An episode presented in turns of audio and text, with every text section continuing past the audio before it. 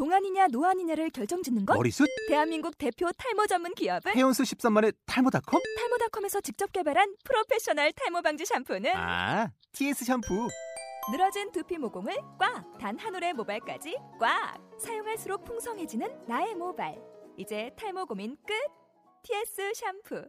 아웃도어 RV 레저 캠핑에 가장 유명한 쿨러 브랜드는 콜맨? 에이 아니야 도메틱이지 전 세계 캠핑카 냉장고도 전부 도메틱이라고 꽁꽁 얼린 생수통을 넣고 다녀야 하는 아이스박스 시대는 갔다. 전기나 차량용 배터리를 연결하면 스스로 냉각, 영하 22도까지 냉동이 가능한 냉동 쿨러도 오직 도메틱. 도메틱 쿨러로 무더운 캠핑장에서 더욱 시원한 맥주 맛을 느껴보세요 지금 바로 네이버에 도메틱 쿨러를 검색해 보세요. 우리 살아계신 하나님의 말씀을 같이 보겠습니다. 요한복음 21장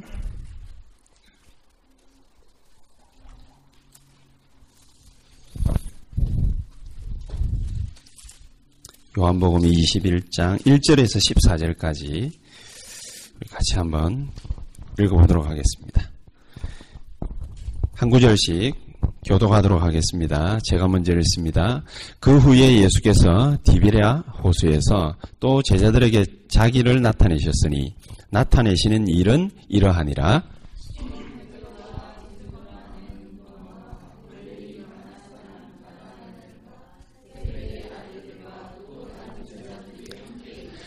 시몬 베드로가 나는 물고기 잡으러 가노라 하니 그들이 우리도 함께 가겠다 하고 나가서 배에 올랐으나 그날 밤에 아무것도 잡지 못하였더니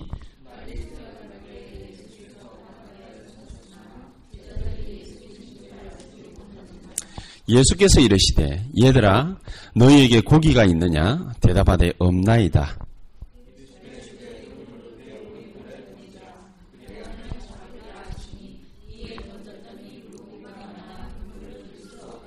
예수께서 사랑하시는 그 제자가 베드로에게 이르되 주님이시라 하니 시몬 베드로가 벗고 있다가 주님이시라 하는 말을 듣고 그것을 두른 후에 바다로 뛰어 내리더라.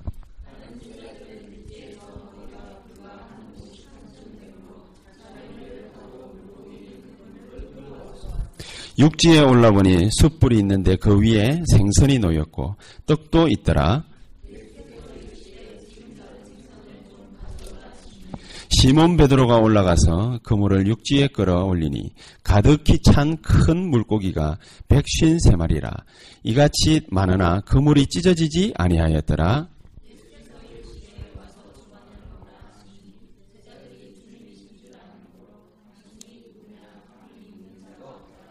두 구절 같이 읽습니다. 예수께서 가셔서 떡을 가져다가 그들에게 주시고 생선도 그와 같이 하시니라. 이것은 예수께서 죽은 자 가운데서 살아나신 후에 세 번째로 제자들에게 나타나신 것이라. 아멘.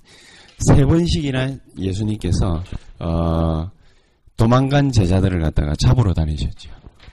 어, 오늘 제목을 조금 어떻게 보면은 잘 어, 이해가 안 될 수도 있는데 멈추지 않는 개화 프로젝트 이게 뭔 뭡니까 뭐 불신자 표현으로 귀신 신나라 까먹는 소리인가 싶지만은 어, 예수님께서 그 제자들 가운데서도 시몬 베드로라는 사람을 갖다가 가장 사랑하셨습니다. 물론 사랑하시는 제자들이 많이 있지만 그 가운데 베드로를 갖다가 제일 아끼셨는데 그래서 베드로가 어, 지금 거리에서 예수님을 3년 동안 보좌를 했습니다. 가장 가까이서 예수님을 갖다가 모셨고 또 수제자라는 소리를 갖다가 들었고 어, 우리가 알고 있는 대로 그 로마 교황청의 탄생이 베드로가 제 1기지요. 이제 이 사람을 갖다가 교황 제 1기 교황이라 그렇게 이제 부르기도 합니다. 지금 마음대로. 어, 그만큼 베드로라는 인물이 아주 특출납니다. 이런 어, 사람이 예수님께 가장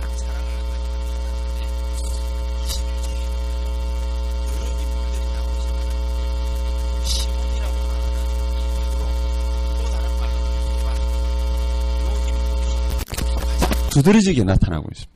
그럼 이 인물을 통해 가지고 하나님이 21장에 굉장히 중요한 걸 갖다가 말씀을 하시는 것 같아요.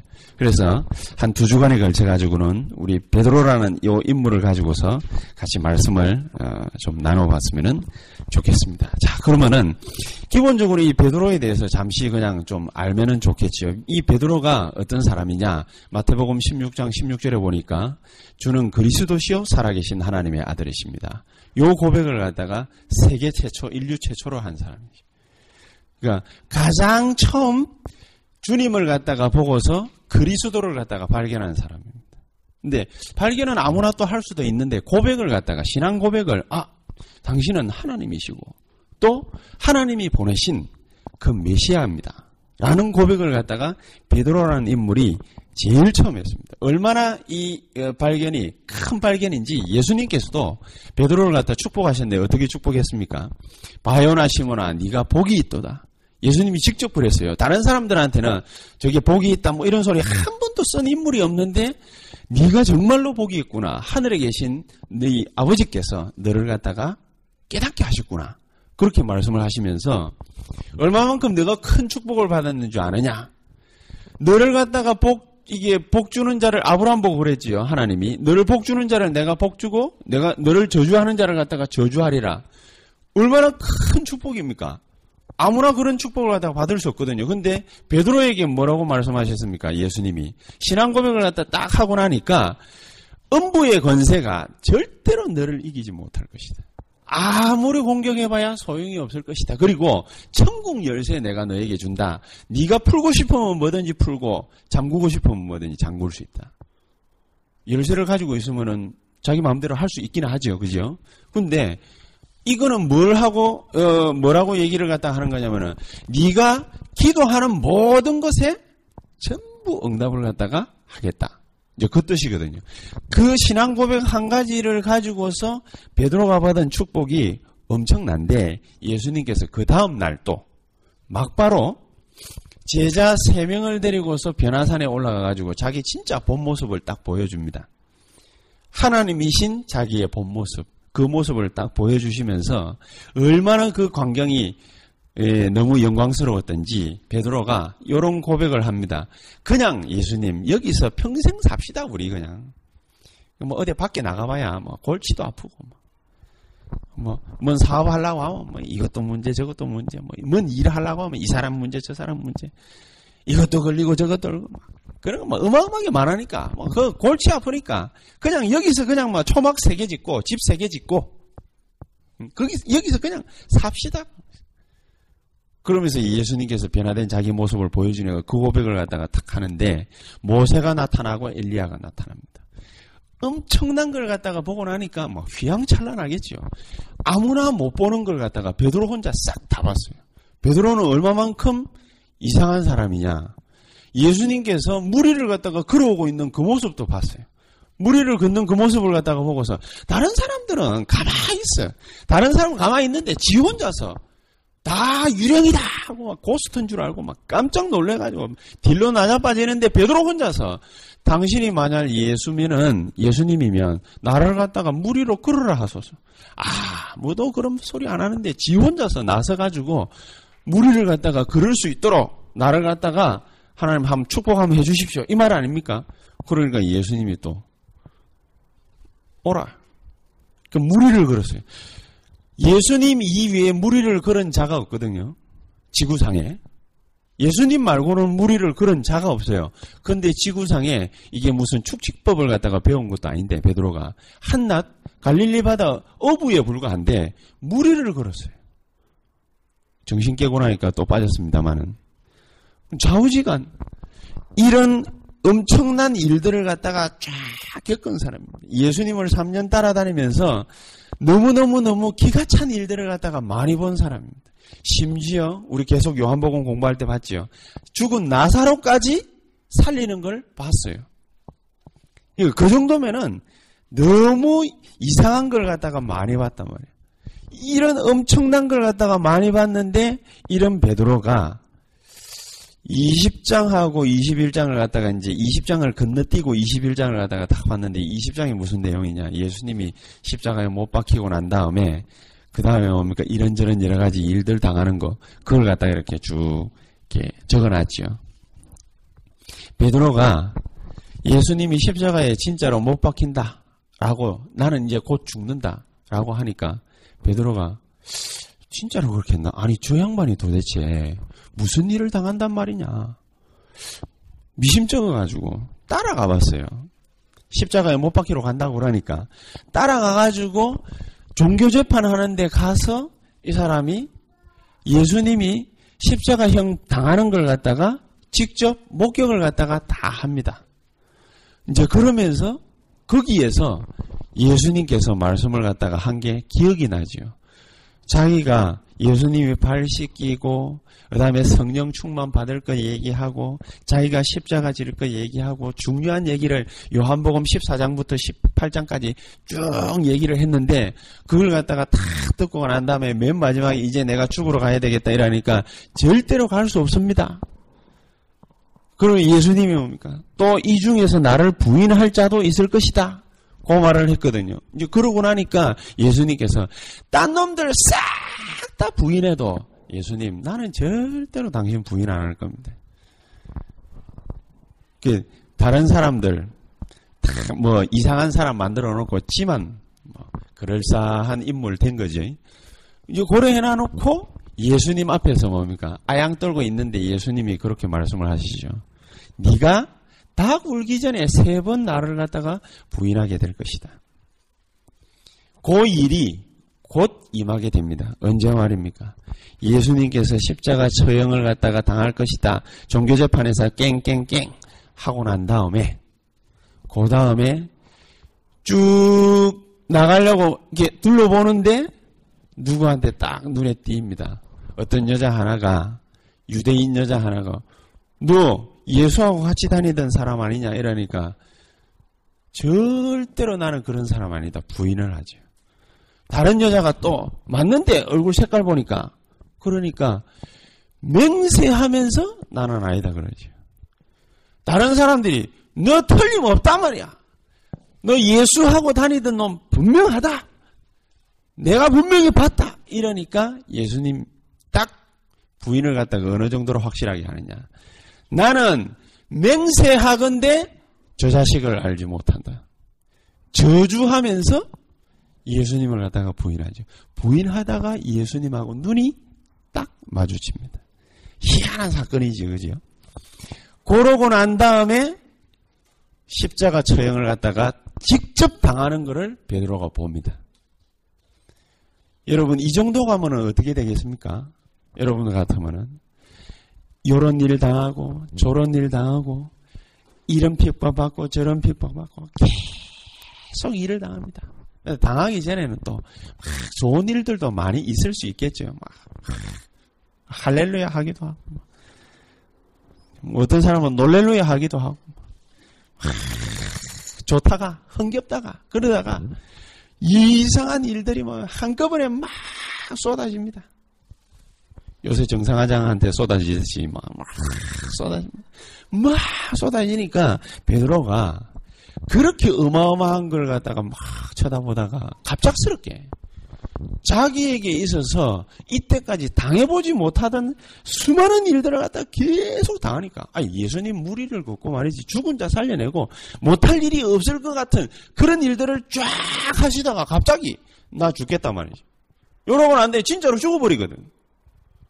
그러고 나니까 이제 베드로가 얼마만큼 낙심을 갖다 해버렸냐면은 오늘 본문에 나오죠 나는 물고기 잡으러 갈란다 그 정도로 낙심해 버립니다 사람이 낙심을 갖다가 어느 정도 해야지 어느 정도로 확실하게 했냐. 나는 물고기 잡으러 가란다. 그이 낙심하기 전에 예수님이 하신 말씀이 자기에게 확실하게 떠올랐어요. 네가 닭 울기 전에 세 번 나를 부인하게 될 것이. 그러니까 얼마나 가슴에 꽉 꽂혔겠습니까? 예수님 하신 그 말씀이 자기가 이때까지 해온 짓도 있는데 예수하신 그 말씀이 얼마나 가슴에 확 꽂혔겠습니까? 오늘 이 본문을 통해 가지고 우리가 바로 요걸 갖다가 낙심거리, 어마어마한 실망거리, 많은 불신앙거리 쫙 생기는데 이걸 통해 가지고 우리가 뭘 갖다가 탁 발견하고 거머쥐어야 될 것이냐. 그 그거를 갖다가 오늘 우리에게 하나님께서 메시지로 주시는 것 같습니다. 자, 오늘 이 본문을 통해 가지고 예수님께서 우리에게 말씀을 갖다가 하시는 게 딱 두 가지가 있습니다. 이 베드로가 아까 잠시 얘기를 갖다가 했지만은 베드로가 예수님으로부터 부름을 갖다가 받을 때에는 어디서 부름을 갖다가 받았냐? 저 갈릴리 바닷가에서 고, 기 잡다가 예수님의 부름을 받았거든요. 근데 예수님 부름 받을 때 이 사람 이름이 뭐였냐면은 시몬이라는 사람. 시몬. 시몬이라는 이름인데 이 시몬의 뜻이 뭐냐면은 자기 아버지가 요한입니다. 요한이 시몬이라는 이름을 갖다가 지어줬겠죠. 시몬의 이름 뜻이 뭐냐면은 응답하셨다. 그런 뜻입니다. 쉽게 말하죠. 응답하셨다. 이런 뜻을 가지고 있는데 예수님을 만나자마자 예수님께서 시몬 베드로에게 뭐라고 말씀하시냐. 그때는 베드로가 아니죠. 시몬에게다가 내가 너를 앞으로 시몬이라 하지 않고 개바라 하리라. 개바. 개바가 무슨 말이냐면 다른 말로 베드로라는 뜻입니다. 그러면 베드로라는 말이 무슨 뜻이냐? 개바라는 말이 무슨 뜻이냐? 반석이라는 뜻입니다. 아까 마태복음 16장 16절에 베드로가 고백을 딱 했지요. 주는 그리스도시요 살아계신 하나님의 아들이십니다. 고백을 갖다가 딱 했는데 그 고백을 갖다가 하고 난 다음에 예수님이 말씀을 하셨잖아요. 바요나 시모나 네가 복이 있도다. 시몬아 네가 정말로 복이 있구나. 이를 네게 알게 하신 하늘에 계신 내 아버지께서 너를 알게 하셨는데 내가 앞으로 장차 너를 어떻게 세우느냐? 반석과 같은 축복을 주겠다. 반석. 그때 그 말이 바로 뭡니까? 개바라는 말이고 베드로라는 말입니다. 이 엄청난 축복을 갖다가 베드로가 까마득하게 다 까먹어 버리고 뭐만 눈에 확 들어왔냐? 예수님 죽었다. 베드로가 시몬이라 하지 않고 앞으로 너를 개발화할 것이다. 네 가는 쪽쪽 개바의 축복을 얻게 될 것이다. 네 가는 쪽쪽 네 가정의 반석이요, 현장의 반석이요, 산업의 반석이요, 교회의 반석이요, 모든 전도자의 반석과 같은 존재를 내가 너를 만들 것이다. 그런 의미를 갖다가 예수님이 딱 담고 시몬 베드로에게 그런 말씀을 갖다가 딱 하셨는데 그거는 다 까먹어 버렸어요. 그건 다 까먹어 버리고 뭐가 딱 남아 있냐. 베드로 마음속에는요. 아 예수님 이제 죽었구나. 내가 그토록 신뢰하고 믿고 따르던 이 예수님. 유대 땅을 갖다가 해방, 로마로부터 해방시킬 것이라고 보았던 그 예수님. 메시아라고 국군이 믿고 있었던 그 예수님. 이 예수님이 죽었구나. 나는 이제 의지할 곳이 없구나. 나는 어디 갈 곳이 없구나. 내가 어떻게 할 방법이 없구나. 다 날려버렸어. 예수님은 절대로 시몬을 향한 당신의 계획을 갖다가 놓지 않고 있는데 베드로는 뭐라고 얘기를 갖다가 합니까? 아, 다 끝났구나. 그래서 나는 뭐 하러 간다? 물고기 잡으러 간다. 여러분, 탁, 요, 요런 말은 또 뭐, 요, 불신앙 비슷한 말은 얼마만큼 에너지를 갖다가 확확 얻느냐면은요. 3절에 그게 한번 다시 보세요. 시몬 베드로가 나는 물고기 잡으러 가노라. 그러니까 그들이 우리도 함께 가겠다 하고 나가서 배에 올랐다. 빠릅니다. 이런 말들은 불신앙의 동조 딱 해가지고 파급 쫙 되는 거막 어마어마하게 받은 그 요즘 말로 보면 LTA급이라 완전히 뭐, 막 속도 막 무제한으로 받았는가 막. 쫙 퍼져나가고 베드로가 얼마만큼 여러 가지 많은 낚심거리에 빠져버렸냐. 나는 물고기 잡으러 간다. 여러분 우리가 이렇게 딱 빠져버리고 예수 그리스도를 갖다가 발견하지 못하면은 어떻게 되느냐? 자꾸 뭡니까? 우리의 관심이 다른 데 자꾸 갑니다 어디에 자꾸만 가게 되지요? 닥친 내 문제에 관심이 자꾸 합니다. 인간인지라 그럴 수밖에 는 없겠죠. 뭐 그렇지 않겠습니까? 내게 지금 뭡니까? 시련으로 다가온 거, 뭐, 인간인지라 뭐, 그렇게 갈 수밖에 없겠죠. 근데 하나님은 그런 계획이 없어요. 시험 줬다, 실망했다, 낙심했다, 어렵다, 힘들다. 하나님은 우리에게 그런 계획이 없어요. 발등에 불 떨어진 거 그것만 뭐 계속 쳐다보고 있으면은 그러면은 다 타 죽어 버리겠죠. 그런데 하나님은 우리에게 그런 계획이 없어요. 어떤 계획이냐? 내가 너를 앞으로 시몬이라 하지 아니하고 개발하리라. 여러분 이 자기에 대한 정체성 하나 제대로 딱 붙잡지 못하면은 그러면은 우리만 손해입니다.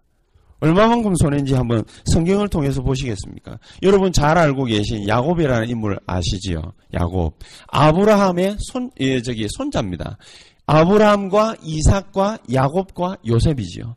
4대에 걸쳐서. 믿음의 손주 아브라함의 손자입니다. 야곱이 자기 아버지 이삭에게서 자기 어머니 리브가 그 사이에서 태어나잖아요. 태어날 때 뭐로 태어납니까? 쌍둥이로 태어납니다. 자기 형 에스라는 인물이 있습니다.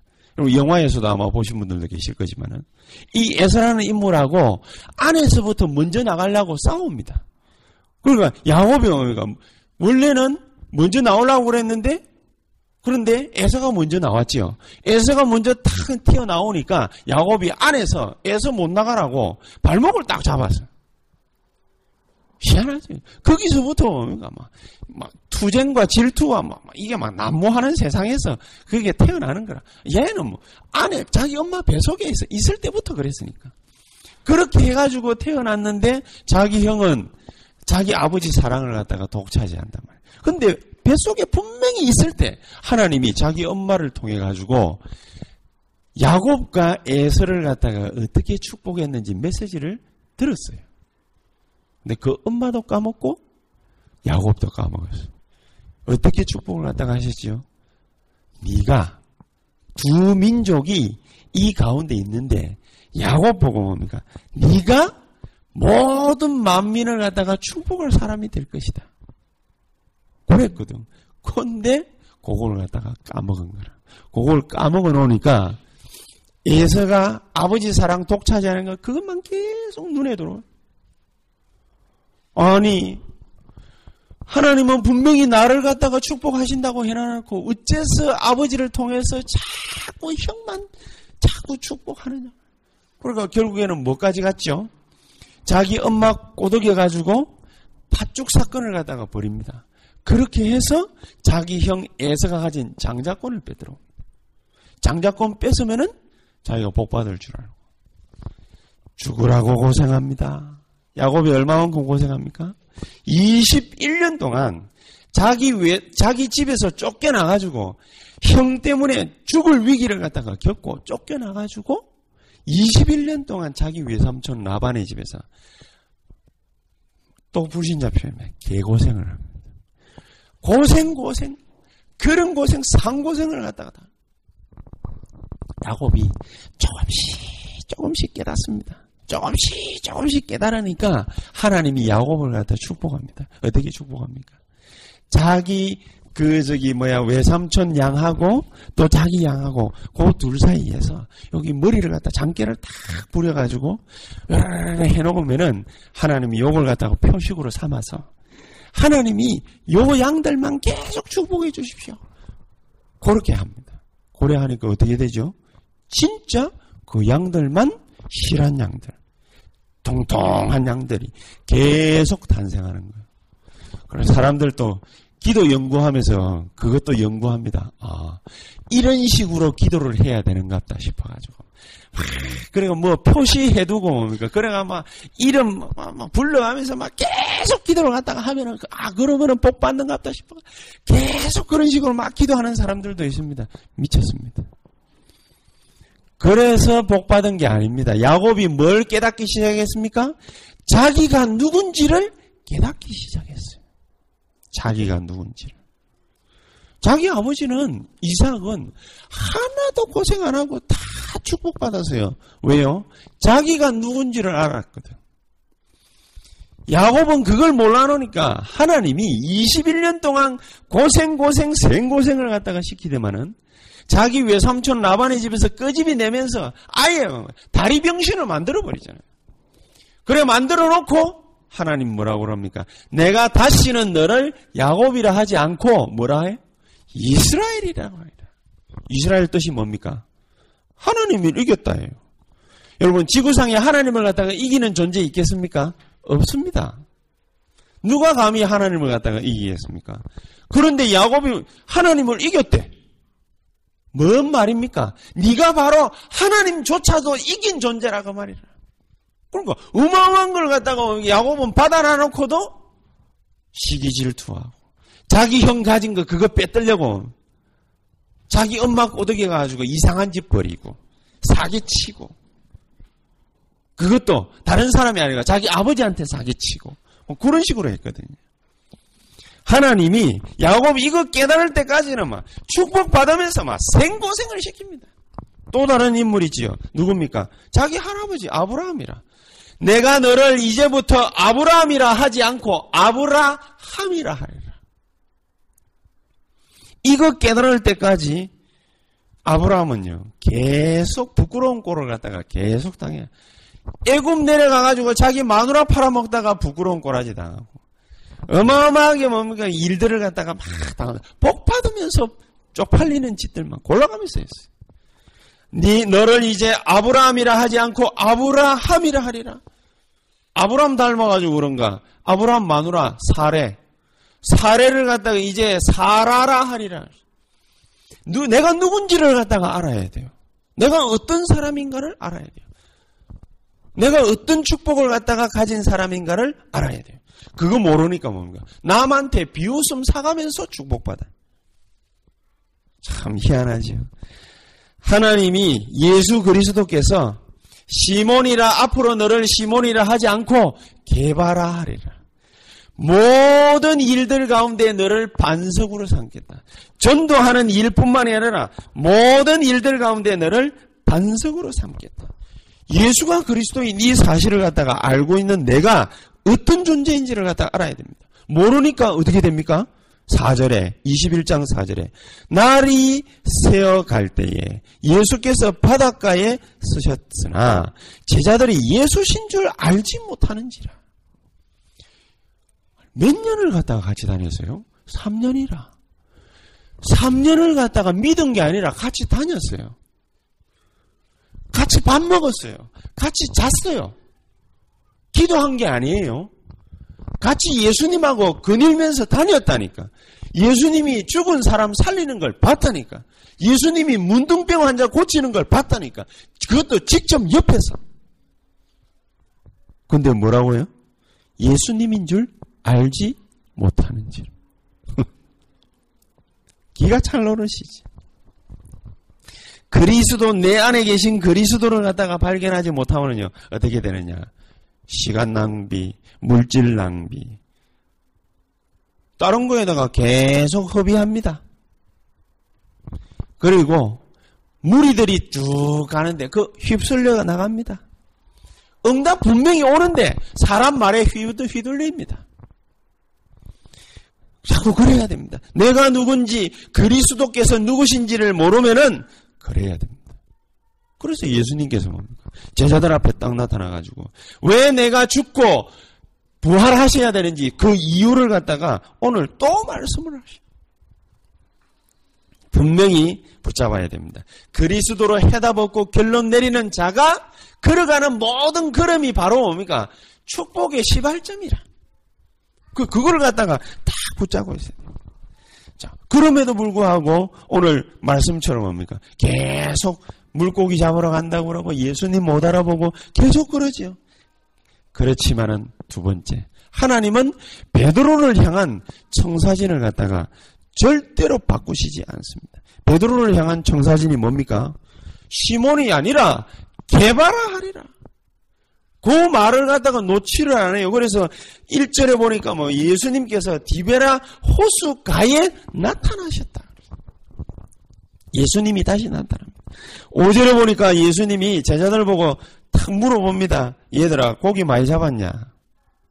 그러니까 제자들이 뭐라고 그럽니까? 한마디를 못, 못 잡았습니다. 그러니까 예수님이 5절에 그러죠. 너가 오른편에 던져봐라. 오른편에 던지니까 어떻게 해요? 백신 세 마리를 잡았어.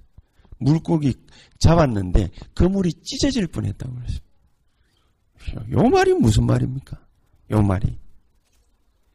요 말이 무슨 말입니까? 이게 희한한 말 아닙니까? 저는 어부는 아닌데 성경 뭐 이렇게 강의를 갖다가 해야 되다 보니까 뭐 우리가 뭐 연구를 많이 해요.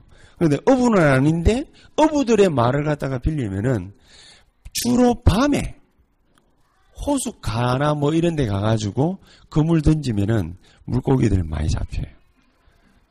한복판에 가가지고 던져도 잡히는 시기가 있죠. 밤에 가야 돼요. 밤에 실컷 가가지고 그물 던지는데 한 마리도 못 잡고 왔어. 근데 예수님께서 날 훤하게 밝았는데 예수님은 뭐라고 그러시느냐. 한 마리도 못 잡았다고 그러니까 야 그물을 갖다가 배 오른편에다가 던져봐라. 잡을 수 있겠습니까? 없겠습니까? 잡을 수 없습니다. 밤새도록 허탕친 게 잡을 수 있는 시간인데도 불구하고 허탕쳤는데 잡을 수 없는 한낮인데 어떻게 그물 던진다고 잡히겠어요? 말도 안 되는 소리거든. 그런데 예수님께서 뭡니까? 그물을 갖다가 오른편에다가 던져봐라. 던지니까 진짜로 백신 세 마리가 잡혔어. 무슨 말이지요? 두 가지 의미가 큰 의미가 담겨져 있습니다. 그게 무슨 말입니까? 내가 바로 메시아다 그 말이에요. 내가 바로 그리스도다 그 말입니다. 내가 바로 죄의 문제, 인생 문제, 지옥 문제, 사탄 문제, 흑암 문제 완전히 꺾어버린 메시아다. 아니, 하나님이니까 메시아니까 그러니까 이 정도로 가능하지. 안 그렇겠습니까? 메시아도 아닌데 오른쪽에 거물 던져봐라 잡히겠어요? 안 잡히거든. 메시아라고 말입니다. 그러면서 또 다른 말의 의미가 있습니다. 세계에서 최고로 자, 고기 잘 잡는 어부라 할지라도 나를 떠나서는 아무것도 할 수 없다. 그 말입니다.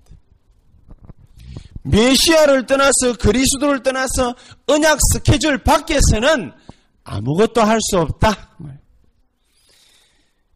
하나님이 어마어마한 축복을 갖다가 다 줘놨는데 그 축복을 갖다가 모르고 못 누리고서는 세상 일 성공할 수 없다.